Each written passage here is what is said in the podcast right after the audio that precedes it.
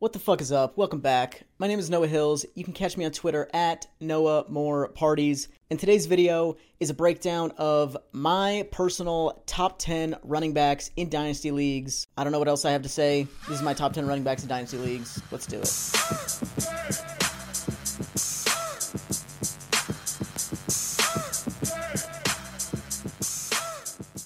We're going to start at RB10. I think I'm probably going to put out multiple videos with my Dynasty running back rankings, maybe through RB20, maybe through RB30, I don't know. But I'm starting at 10 and going down to 1, and then the next video will be like 20 to 11. So, doesn't really make sense, but that's how I'm doing it. Seems like that's the way it should be done, even though it doesn't make any sense. But RB10 is Austin Ekeler, currently being selected as the RB7 in Dynasty Leagues per DLF. And kind of the deal with Austin Ekeler is I think he's a really good player. Um, obviously, went undrafted a few years ago in 2017. I think he was part of that class. Undersized, played behind Melvin Gordon, played with Melvin Gordon for a couple years, um, got his chance as the main guy. And he's played really well the last couple years despite like a lack of touchdowns in some of those seasons sharing carries in some of those seasons not getting like first and second down role some of those seasons. But last year he was fully unleashed. He scored 20 touchdowns or something like that. And so all of a sudden, like Austin Ekeler is this like elite fantasy scorer, elite touchdown scorer. Did he become that? Was he always that? Did something else change? Like, how should we view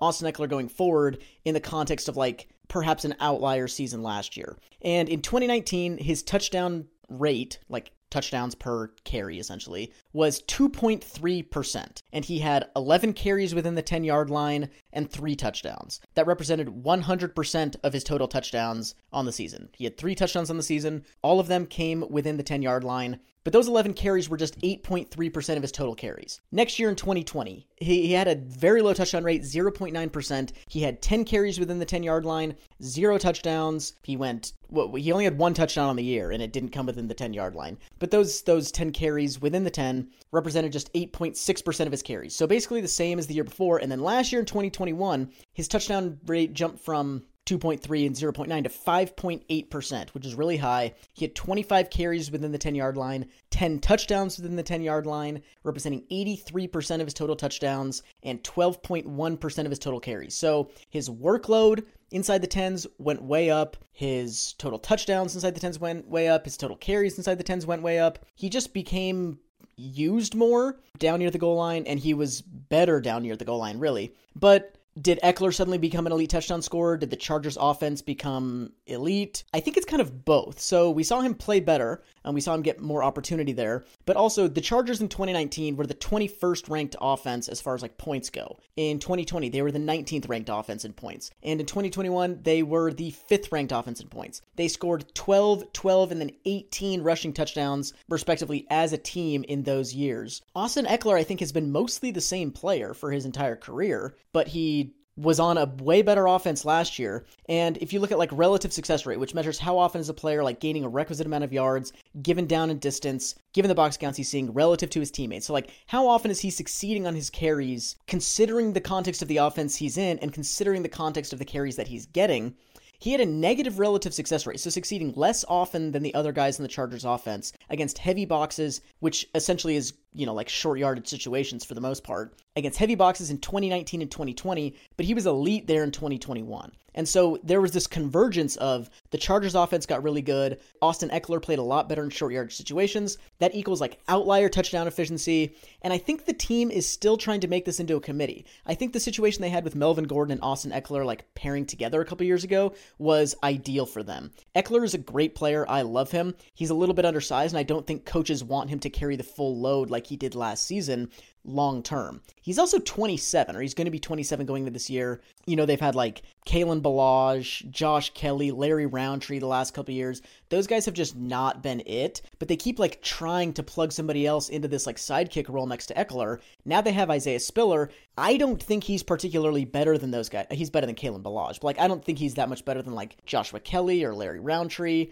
But they keep trying new things. There's a chance that like Isaiah Spiller latches on in this role. I don't think we should see like the same sort of like really heavy usage, maybe even close to the goal line that we saw from Austin Ekeler last season, which is why I'm slightly lower on him relative to ADP. My RB9 is Christian McCaffrey, and basically the thing with him is I made a I made a Christian McCaffrey video like I think like two months ago now, but I feel pretty much the same way as I did then. Um, if he plays anything close to a full season, like he could win you your league. Every time we've seen Christian McCaffrey play in like the last three or four years, he's been easily the RB one in fantasy on like a per game basis. I would imagine he's still something close to that. Um, it's it's hard to say like how many times can a guy miss you know eighty percent of the season due to injuries, and we still expect him to be the next the same player in the next season. But we haven't seen him slow down yet, and so we still feel like there's like this incredible upside represented by him just being on the field. The problem is that he's now 26, and 26 year old running backs, even when healthy, don't often finish as like elite top five running backs. And he's played less than a third of his team's games in the last two years. Like he's been hurt constantly in the last two years. He's presumably healthy now,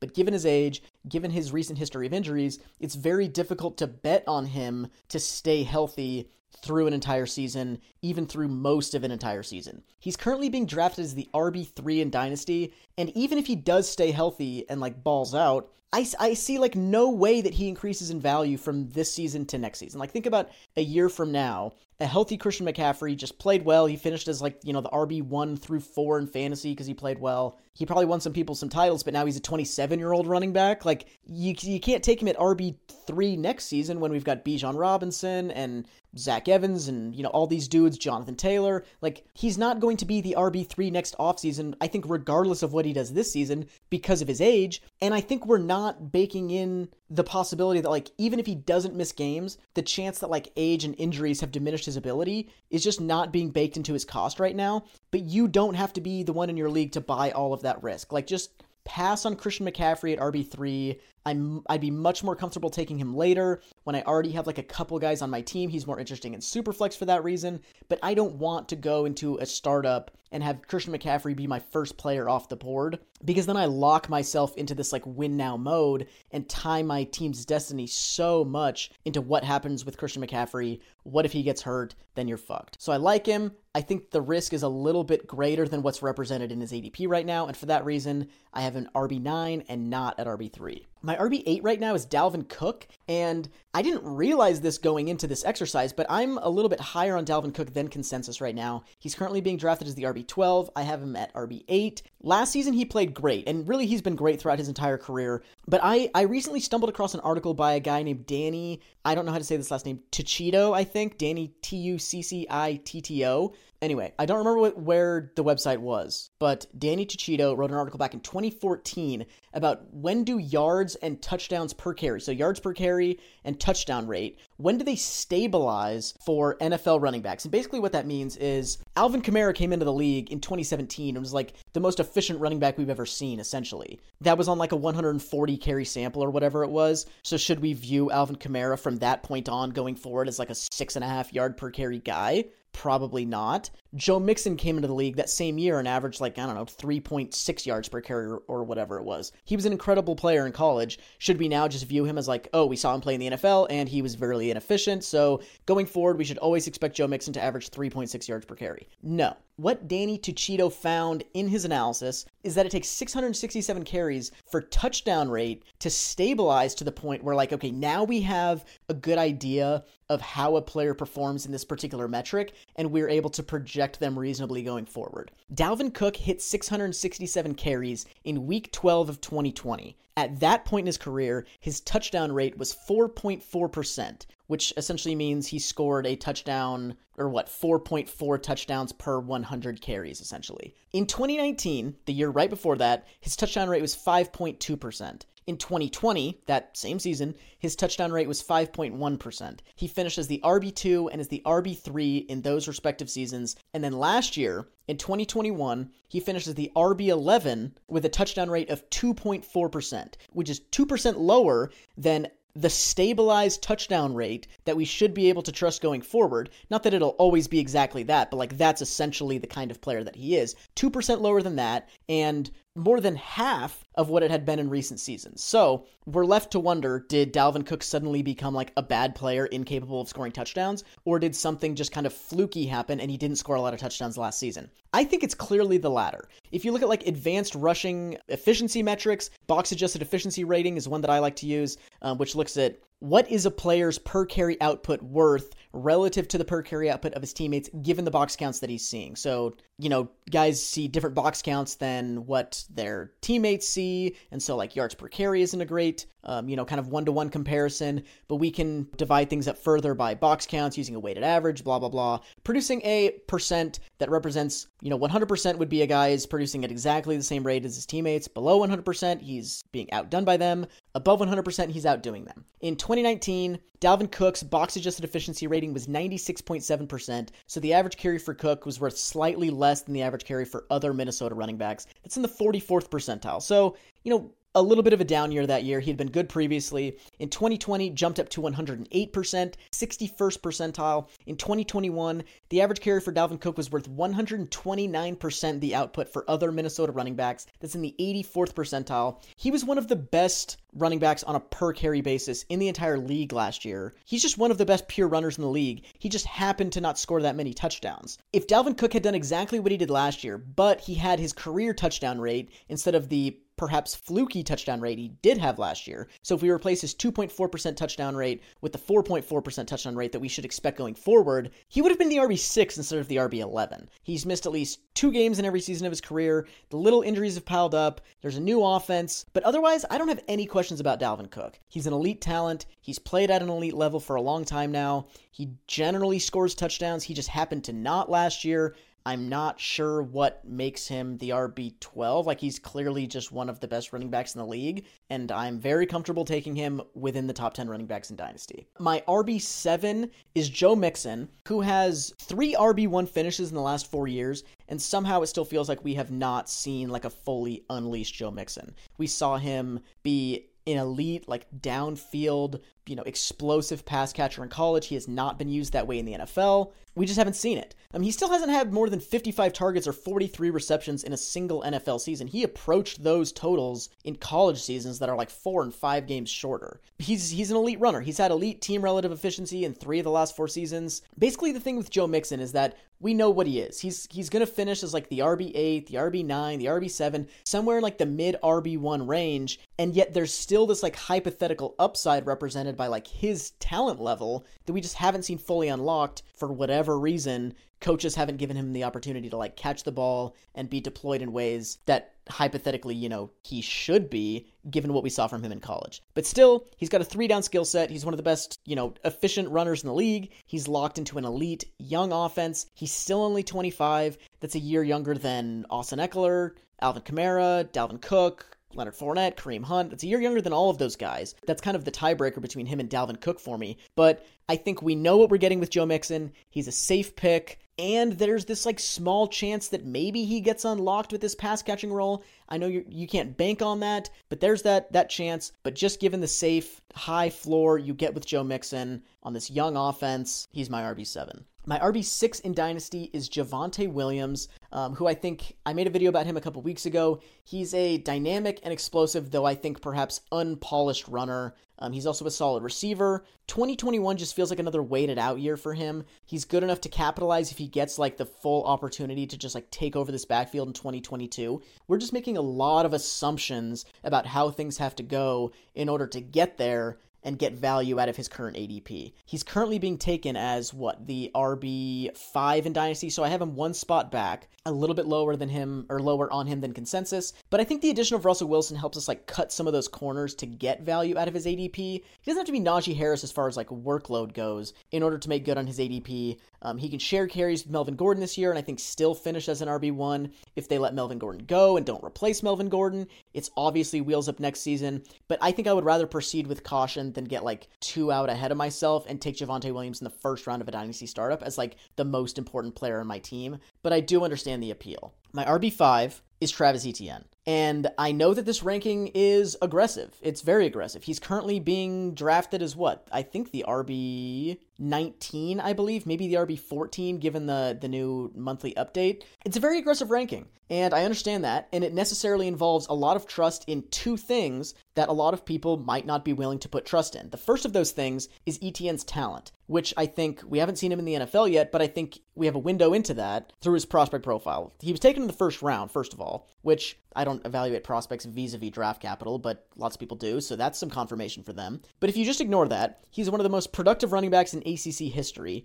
one of the most productive running backs in college football history, really, one of the most efficient and dynamic runners in recent college football history. His box adjusted efficiency rating in college, 130%, 77th percentile relative success rate, he was succeeding on 4% greater of his runs than other running backs at Clemson, which is like a legitimate top tier program that gets talented recruits. He's he's outperforming a really good group of teammates there. That's in the 58th percentile. And he became a great receiver during his time at Clemson, um, a dynamic receiver, and he's 5'10, 215 with 4'5 speed. Like we should have no questions about really any aspect of his of his collegiate prospect profile. Like size, check, athleticism, check, ability to run the ball, check, ability to catch the ball, check. Explosive playmaking, check. The only issue with him as a prospect was that he didn't declare early, but he didn't become less talented because of that. We just got fewer seasons of him in the NFL because of that. We also got fewer seasons of him in the NFL because he missed his, you know, rookie season due to a Liz Lisfranc injury. And that's the second thing you have to make some assumptions about that you have to put some trust in is Etienne's health. In my Etienne versus J.K. Dobbins video from a couple months ago,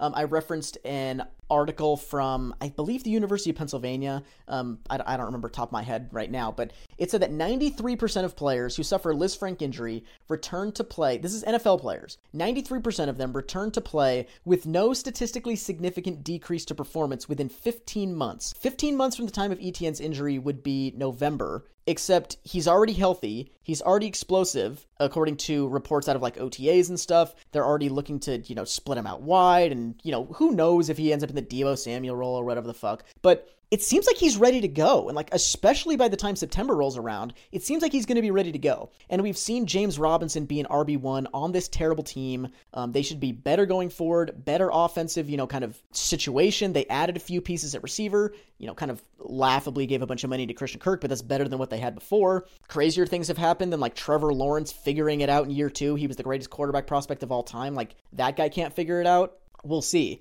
And then there's this thing about like Doug Pederson likes to use a committee, blah blah blah. And, like I get that a little bit, but like the running backs we've seen Doug Pederson put in a committee are like Charcandrick West, Miles Sanders, LeGarrette Blunt, Jordan Howard. Back in the day, he had like Jamaal Charles, who was part of a committee, but he was also like 195 pounds. Travis Etienne is 215 pounds, with the closest skill set we've seen to Jamaal Charles, maybe since Jamaal Charles. If, if anybody's not going to be in a committee, it's going to be Travis Etienne, especially given the guys behind him, like James Robinson, Torres Achilles. Who knows what he looks like week one or even this season? Snoop Conner is the most likely guy, I think, to be part of this committee. He's a pretty blah player, but but I could see that. Ryquell Armstead is a guy I like. I'm not sure if the coaching staff likes him given the investment in Snoop Conner. And then they've got guys like Mekhi Sargent, Nathan Cottrell, who are really nothing. There's not a lot of pieces here to like form a committee around Travis Etienne. But even if he is in some sort of committee, like Miles Sanders' usage for a guy this talented would be fine. Jamaal Charles' usage for a guy this talented would be fine. Ryan Mathews' usage for a guy this talented would be fine. And they're not going to be a great team, but there's a chance that they're better than people expect. And James Robinson was already really productive on this bad team. So I'm in on Travis Etienne. If he had been healthy last year, who knows where he's going in Dynasty right now? Maybe as the RB2. I think he's going to be selected way higher next offseason than he is being selected right now. You don't have to take him at RB5. This is not advice to take him at RB5 because that would be just, you know, voluntarily like giving up a ton of value you get by just like waiting and taking him near his ADP. But this is where I would rank him if like the trade market didn't exist and I just had to pick players in the order that I want them. I want Travis Etienne ahead of all but four other running backs in Dynasty right now. My RB4 is Breece Hall, who the case for him is basically that he's young. He turned 21 like a week ago. He's big and explosive. He was productive and efficient in college. He's a solid pass catcher. He was drafted early and should have high opportunity on a hypothetically like ascending offense with a talented quarterback. That's about it. Um, I have concern. I have some concern about him. You know, his polish as a runner. He was efficient in college, not particularly consistent on like a down to down basis. My interview with Grant Barfield, he sounded like he shared some of the same concerns about like his his nuance at the line of scrimmage and things like that.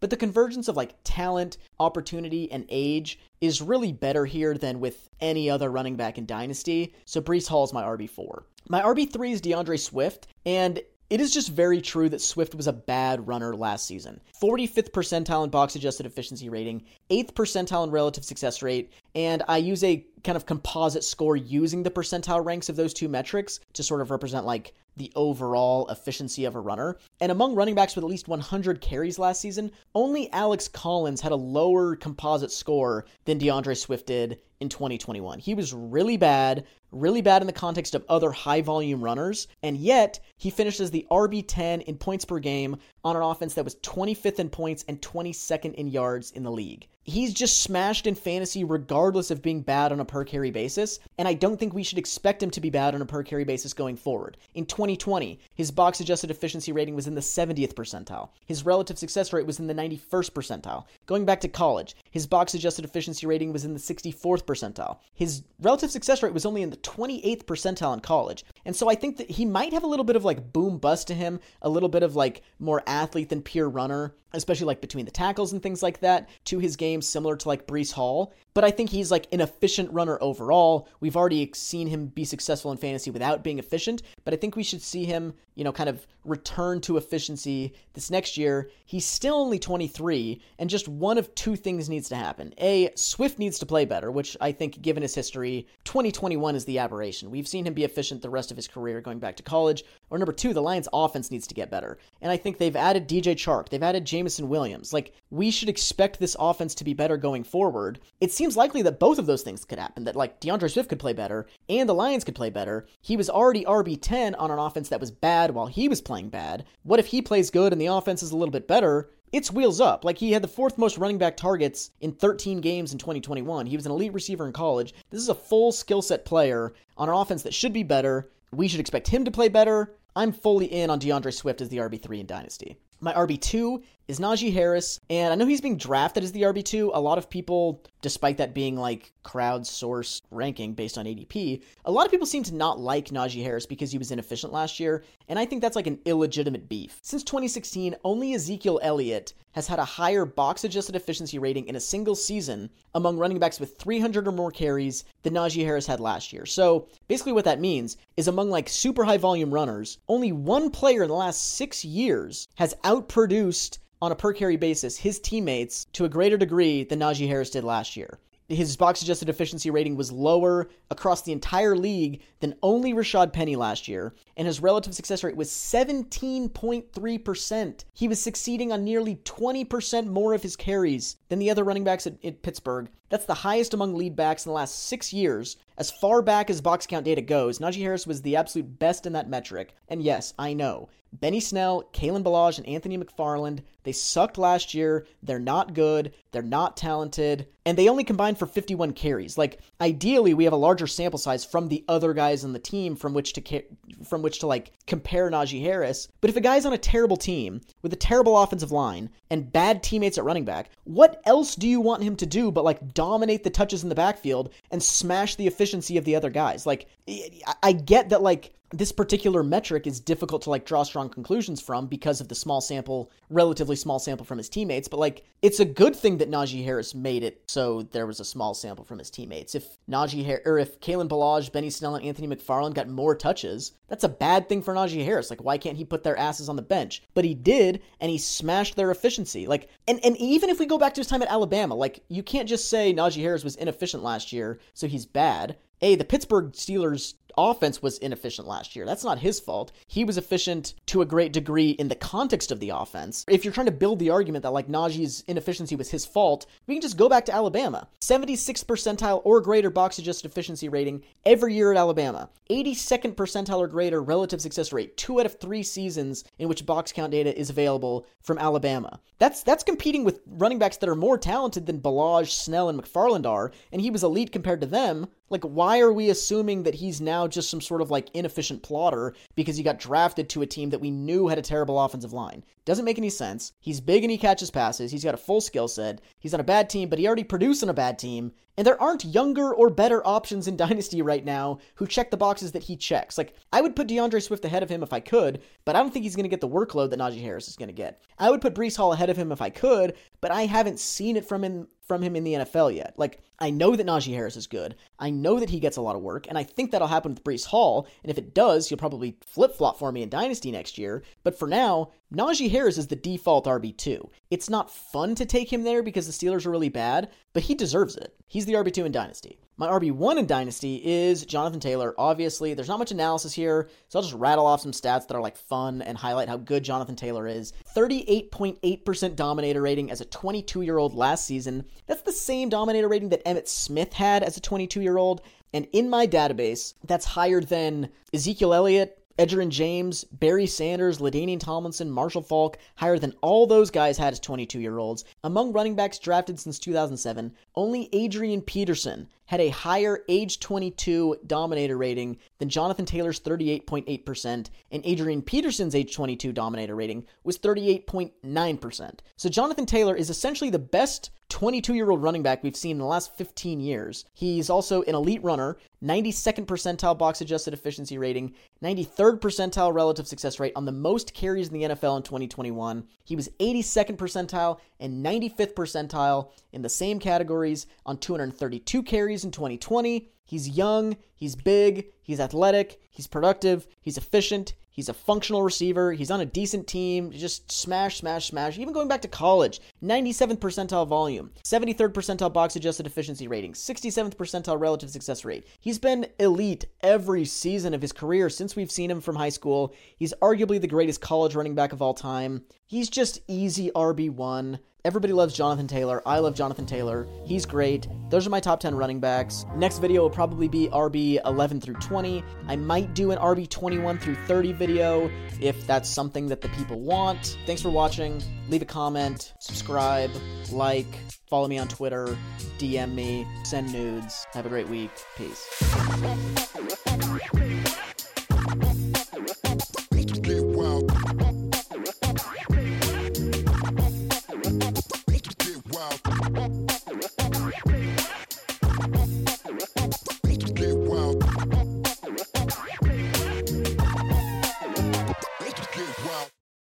Without the ones like you, who work tirelessly to keep things running, everything would suddenly stop.